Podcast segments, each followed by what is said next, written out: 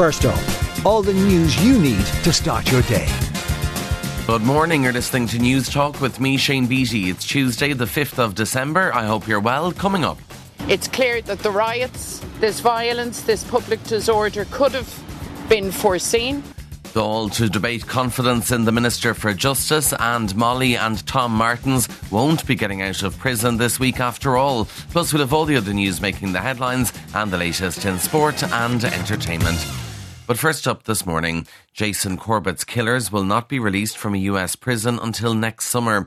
Prison authorities in North Carolina have admitted a mistake was made when calculating the sentences of Tom and Molly Martens after saying yesterday the pair would be freed this week. Both were convicted last month of killing the Limerick man at his US home in 2015. The Department of Adult Corrections in North Carolina says after reviewing the initial projected release dates, they were found to be wrong and the correct date is actually June 27, 2024. A motion of no confidence in Justice Minister Helen McEntee is being tabled today. Sinn Féin is putting it forward following the riots in Dublin, where buses, a Luas tram, and Garda cars were set on fire, sparked by the stabbing outside a primary school on Parnell Square. The government is expected to comfortably win the vote this evening. Sinn Féin leader Mary Lou McDonald says there needs to be accountability. It's clear that the riots, this violence, this public disorder could have been foreseen should have been foreseen, could have been prevented and con- or contained through earlier action on the day.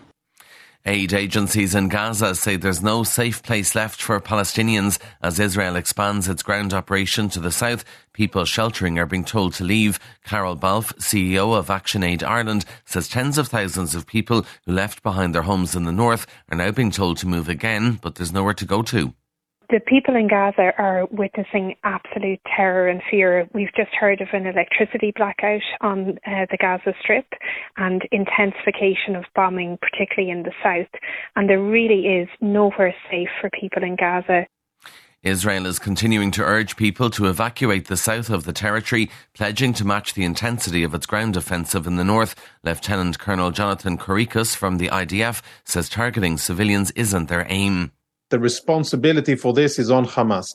If Hamas were to fight outside of the urban area, I don't think that there would be a single Palestinian wounded or killed. The fact that there are Palestinian civilians killed is because Hamas is embedding itself within the civilian population.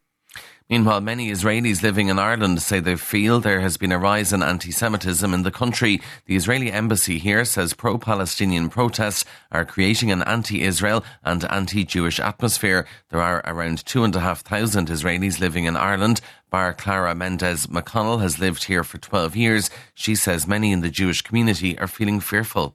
I, know a lot of people that either were asked for security reasons or just for their own common sense to remove their Star of David necklaces uh, or any kind of Jewish identification items. There, if they were yarmulkes like kippas or or any kind of religious items, um, out of fear. We've had members targeted in the community, like myself, was called a Zionist with a, a degrading term right after it, just for, for wearing publicly my, my Star of David. To other news now, and traveller organisations say the swift introduction of hate speech legislation is needed to protect them from online and in-person abuse. The Irish Traveller Movement and Pavee Point are holding a special briefing this morning to outline how attacks on their communities have increased in recent years. They're supporting the Incitement to Hatred and Hate Offences Bill, which is currently making its way through the Seanad. Bernard Joyce from the Irish Traveller Movement says young travellers are receiving hateful messages every day, which isn't good for their mental health. Travellers have been threatened and people's homes in terms of being burnt out.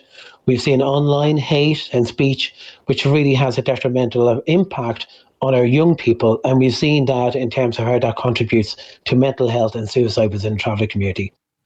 A status yellow low temperature warning remains in place this morning for Connacht, Longford, Offaly and Westmeath. Met Éireann is warning of slippery conditions underfoot, hazardous travelling conditions and animal welfare issues. The warning remains in place until 10 o'clock this morning.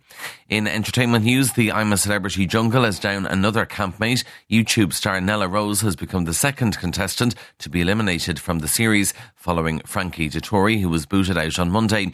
Nella has admitted a row on the show with Fred, who said he was old enough to be her dad, could have been a misunderstanding, but says things are heightened in the camp.